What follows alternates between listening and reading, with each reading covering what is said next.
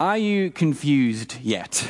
Uh, are you confused by the book of 1 Kings so far? Are you left scratching your head a little bit as you hear about all the Jeroboams and the Rehoboams and the North Kingdom and the South Kingdom and all the names of all the different places and people and the different prophets that come in and out and the strange events of this book of the Bible? Are you a little confused yet now that we're five or six weeks into this book? If you are, that's okay. All of us are at least a little bit confused, at least some of the time, by this part of God's Word. Uh, but whether or not we're totally confused or just a little bit, I can say that it's still worth the effort. It's still worth the hard work investing in understanding what God is saying in these parts of His Word. I know that we will reap what we sow when we work hard and look into and dig into God's Word. Well, let's remember now where we've been the last few weeks so we don't get too confused by all the people and places in 1 Kings. So remember that, that so far we've seen the reign of wise King Solomon. And we've seen that because of Solomon's sin, his sin of intermarriage with the nations, his sin of idolatry, worshipping other gods, because of this, we saw last week, the kingdom is now divided. God has split it in two. And so now we have the north kingdom, 10 tribes of God's people, which is called Israel. And we have the south kingdom, one and a bit tribes of God's people, which is now called Judah. I think there's a map on the screen for us. Israel in the north and Judah in the south. And we saw last week that we have King Rehoboam, the son of Solomon, in the south in Judah, and then we have King Jeroboam in the north in Israel. And today we just focus on Jeroboam, just Jeroboam in the north kingdom in Israel, as he is king there. And we see his reign in chapter 12 and 13 and chapter 14. And we don't have time to look into all those chapters, and so, of course, go and read them again this week so that you can get more out of them. But as we'll see, these chapters have a lot to do with God's word, with trusting and obeying God's word, or not. Will Jeroboam be the king who trusts and obeys God's word? That's the question that we're asking in these chapters. Because back in chapter 11, this is a, a bit more of a recap, uh, God's word had already come to Jeroboam. Before he became king, back in chapter 11, God said to Jeroboam, I'm going to make you king. I'm going to give you the 10 north tribes of Israel, and you will be king there. And then he said, This, this is the promise, this is the word of encouragement he gave to Jeroboam. 1 Kings 11, verse 38. God says to Jeroboam, After that, if you obey all I command you, walk in my ways, and do what is right in my sight in order to keep my statutes and my commands, as my servant David did, I will be with you. I will build you a lasting dynasty, just as I built for David, and I will give you Israel. This is my word and promise to you, Jeroboam. Trust in me, obey me, and then your sons will reign after you. And so the question we're all asking as we read uh, Jeroboam, read about him, is will he trust? Will he obey God's word? And so we get these chapters today, and sadly, straight off the bat, we see Jeroboam's sin. So come with me. It's a cracker of a story, even though it's really sad. Come to, with me, chapter 12, verse 25 on. We have Jeroboam's great sin. So Jeroboam becomes king. And what does he do? Well, he gets to work being a king. He starts building stuff. He builds up all the important cities of Israel. He kind of strengthens the borders and boundaries of the kingdom, which sounds wise, doesn't it? A king should protect his kingdom. That's what he should do. But then things take a turn very quickly in verse 26. As he does this, Jeroboam comes across a problem. Look at verse 26 with me. Jeroboam said to himself, The way things are going now, the kingdom might return to the house of David. If these people regularly go and offer sacrifices in the Lord's temple in Jerusalem, the heart of these people will return to their Lord, Rehoboam, king of Judah. They will murder me and go back to the king of Judah. What's Jeroboam's problem? He has a conflict of religion and politics. You see, Israel, uh, Israel's God is Yahweh, or at least he was meant to be their God. And Yahweh's temple, which Solomon had just built, was down in Jerusalem, in Judah, the south kingdom. And so, if people in Israel, the north, wanted to worship Yahweh, if they wanted to obey his word and make sacrifices to him, they had to cross the border and go to the south kingdom, to Rehoboam's land. It's a little bit like Jeroboam is in Georges River Council and he doesn't want people crossing the boundary into uh, Bayside Council. Uh, Jeroboam thinks that this travel back and forth will mean that people will eventually defect and turn away from him. And on one level, Jeroboam kind of sounds wise, doesn't he?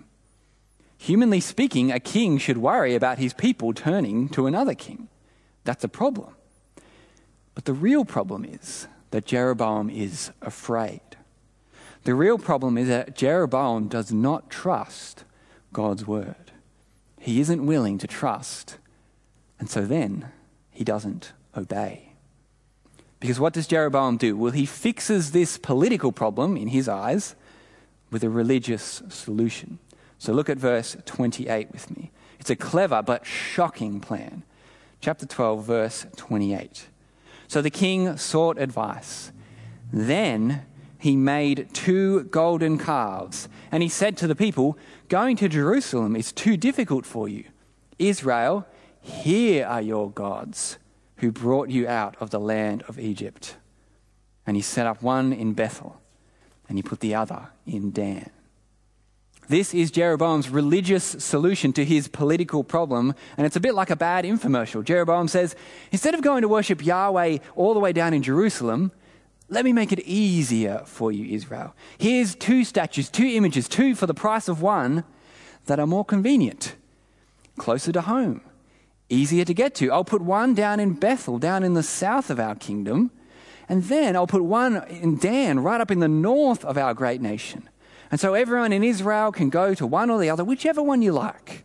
Go easy on yourself, Israel. Come and worship our God. You remember Yahweh, right? He saved us from our slavery in Egypt years ago. Come and worship Him at these two statues.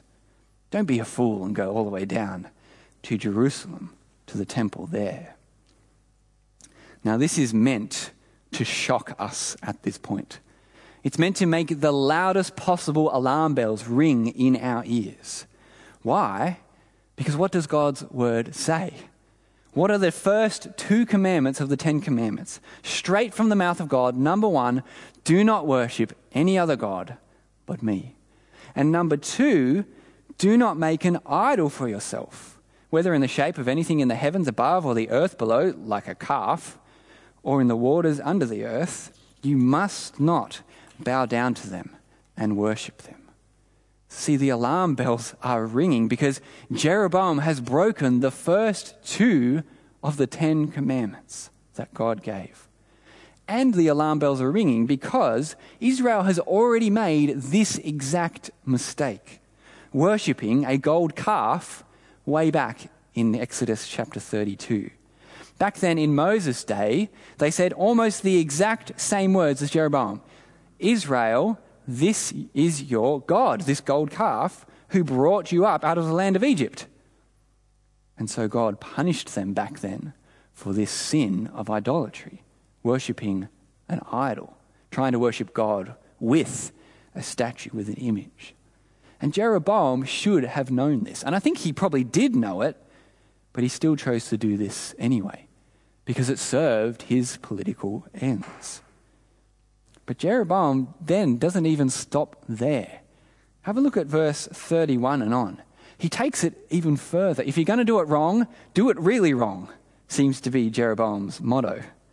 Because Jeroboam, he starts breaking more and more of God's commands. He sets up altars for sacrifices when God had commanded that there will be one altar, one place where sacrifices would be made the temple in Jerusalem. And then Jeroboam set up priests from any and every tribe of Israel. Anyone could be a priest when God had commanded that only Levites could be priests. And then Jeroboam makes a rival festival to the one in Jerusalem in a different month that he chooses, just out of his head. All of this is a fake copy of the true worship of Yahweh down in Jerusalem. And he makes it just similar enough and just different enough so that people will think it's legit, but easier. And so they'll stop going down to Judah, down to Jerusalem, to worship there. Jeroboam is politically savvy, but he's utterly evil. Jeroboam is clever. He's won the allegiance of his people, but at the cost of his soul. He's in direct disobedience to God's clear word. That's just a reminder to us, isn't it? Just a helpful reminder that it's not up to us to decide how we worship God.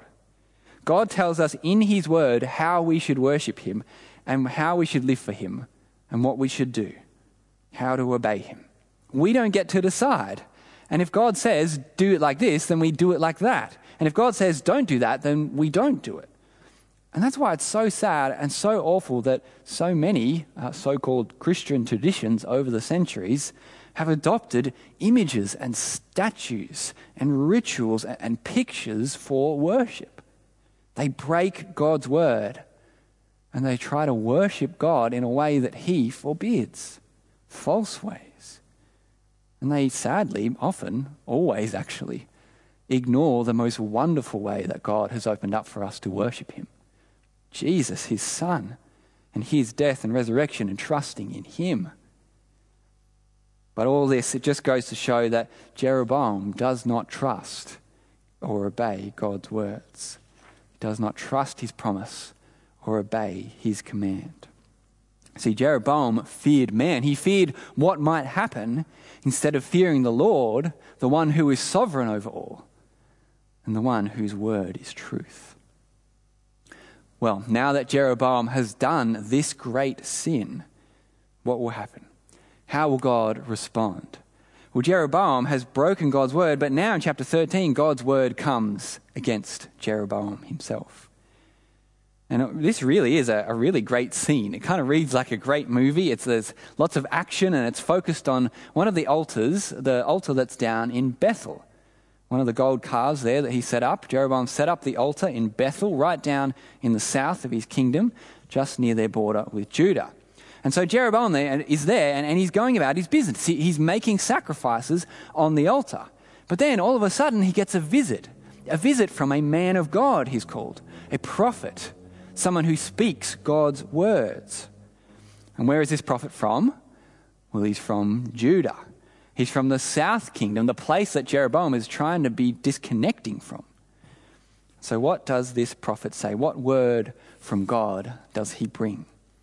Jeroboam's nightmares come true. Let's read it, chapter 13, verse 2. It says, The man of God cried out against the altar by a revelation of the Lord.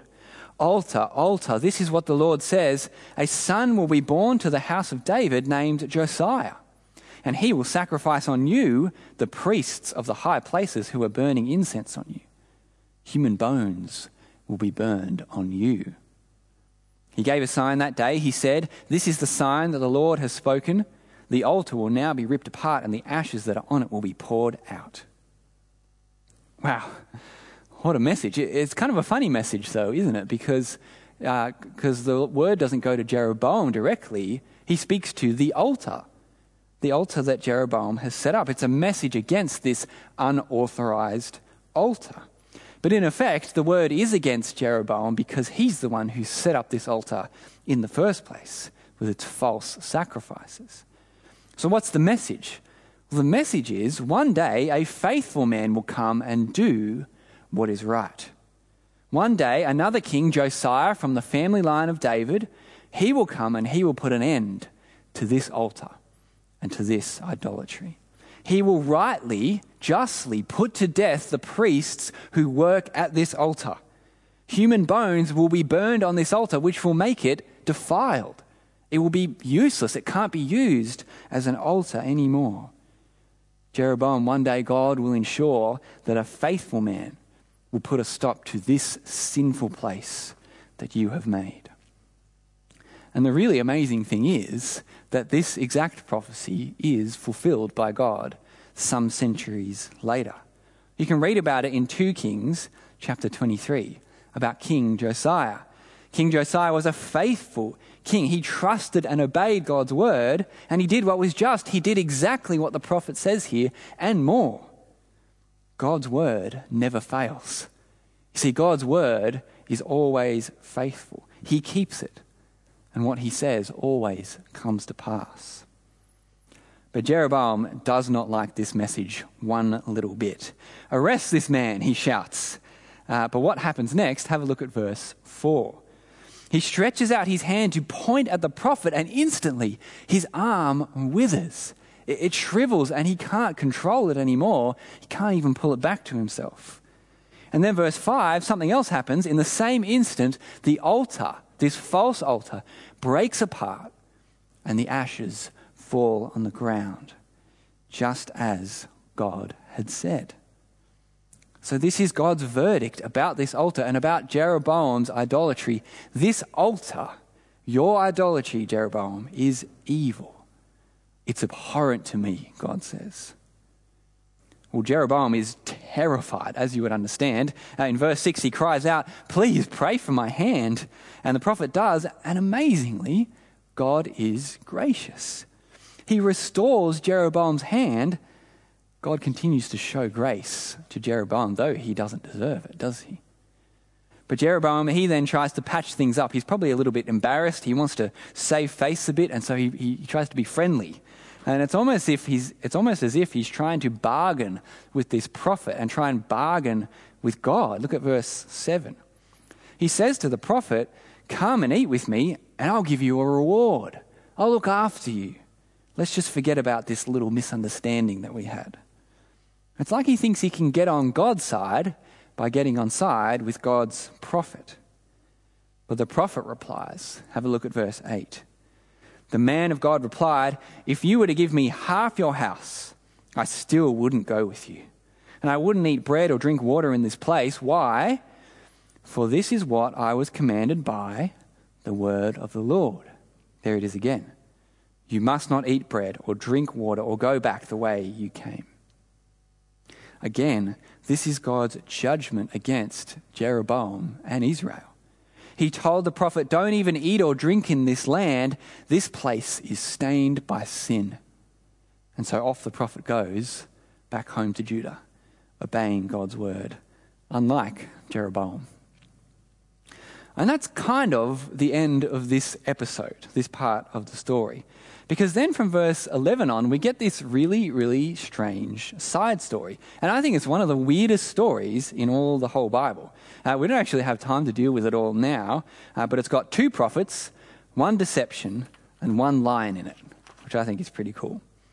And like I said, it's just this really weird story. You can read it for yourself.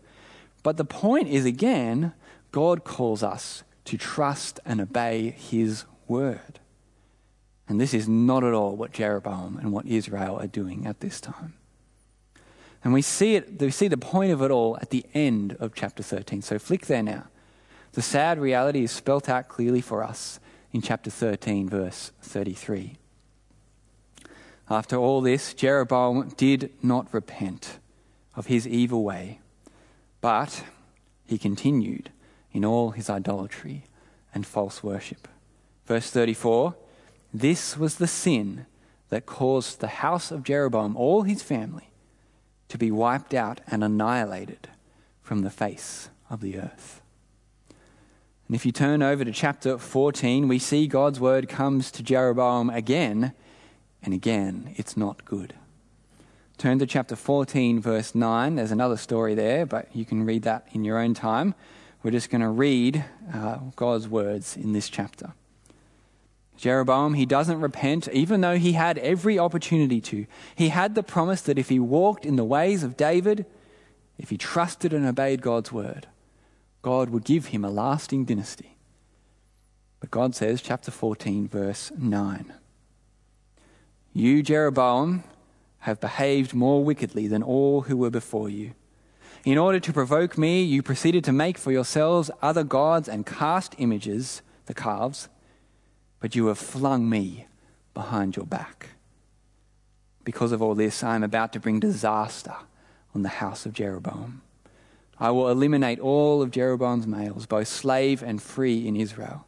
I will sweep away the house of Jeroboam as one sweeps away dung until it is all gone. Such confronting words, aren't they? But God's righteous judgment comes on Jeroboam's house.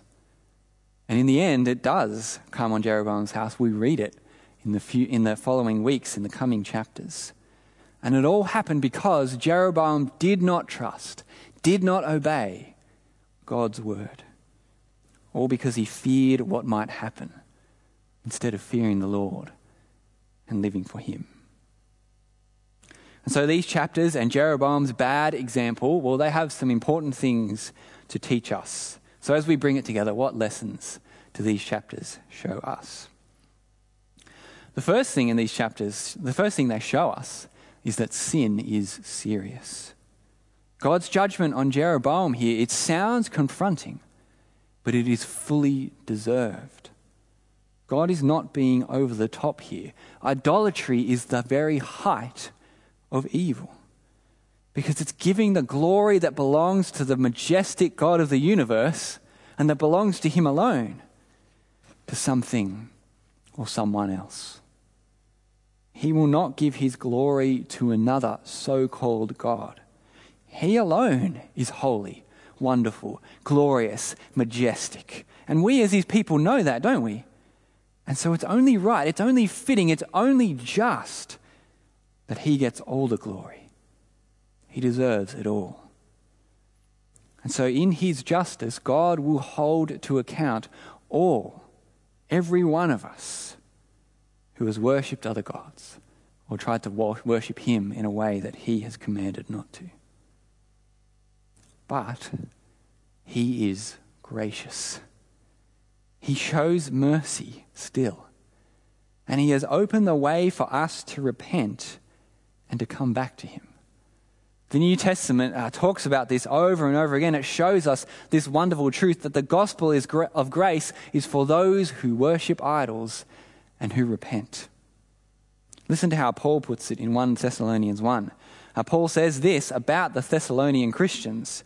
He says, You turned or you repented to God from idols to serve the living and true God, and to wait for his Son from heaven, whom he raised from the dead, Jesus, who rescues us from the coming wrath. God's grace is always on offer to idolaters like you and me people who worship idols and images and things and stuff and people instead of giving worship rightly to the one true God. And it's when we see the awfulness of sin, like Jeroboam's, and when we see his great anger at sin, like we do with Jeroboam here, it's then that we appreciate all the more the amazing grace and kindness and love God shows us despite our awful sin, despite the fact that every one of us turns away from Him, He still chooses to love us. And so the message for us is repent. Turn back to the one true God, either for the first time or for the thousandth time. Throw away your idols and come to the feet of Jesus, to God's Son, and trust in Him. Then you are forgiven saved from God's wrath, and given eternal life through Him. And you have the great joy of living for Him now and giving Him glory in every day and every decision in your life. Sin is serious, so turn and keep turning from the idols that we might worship and turn to Jesus and be saved. Number two, these chapters show us that God's word is trustworthy. Time and time again, that's what the story shows us, doesn't it? God's word is shown to be true and trustworthy. What he says goes, what he says will happen, happens. And so these chapters show us that we should trust and we should obey God's word. They show us that we should trust and obey his word even when it is incredibly hard or even when it doesn't really make sense to us. You see, it didn't make sense for Jeroboam to let people keep going to Jerusalem to worship Yahweh. He was afraid that they would turn away from him. But if he trusted in God's word, if he obeyed God's word and let them go, well, the opposite would have happened. God would have blessed him with a strong kingdom and given him a lasting dynasty. Doesn't that happen time and time again in the Bible and in the life of every believer? All the time, like Jeroboam, we are faced with the decision do I trust God's word and obey him, or do I give in to fear, or selfishness, or pride, and take things into my own hands? Do, do I subtly bend God's word, or just gently ignore it so that I can do what I want in my own way? Do I trust God's word, even if it doesn't make sense to me at the time or to the world around us? And there's a thousand examples of this that we could pull out of the scriptures, but here's just a few. Do we trust God and do we trust God's word when it says what it says about marriage? When it says about sex and sexuality? Even if it doesn't make sense to our world. That marriage is a lifelong union between a man and a woman, and that is the only improper context for sex. Or do we trust what God's word says about government? Submit to the authorities, even if you disagree with them. And do we trust what God's word says about believing in Jesus at all?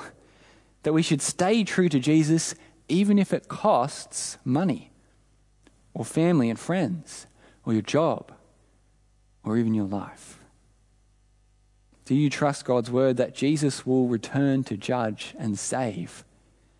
even though time keeps rolling on and people keep saying, Where is your Jesus?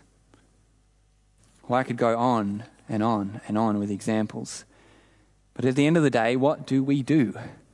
How do we trust and obey God's word and keep going?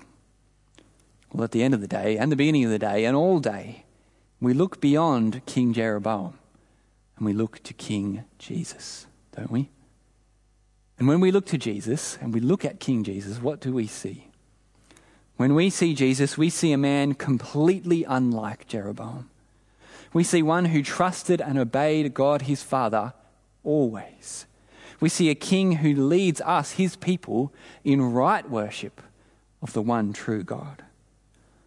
And then we see, and when we see Jesus, we see the one whose words, whose very words we should trust and obey. Because not only does he trust and obey God's word, he speaks the very words of God. And he himself is the word of God in the flesh. And so we trust and obey, like Jesus, our example, and we trust and obey Jesus and his words because he is our King and our God. Let's pray.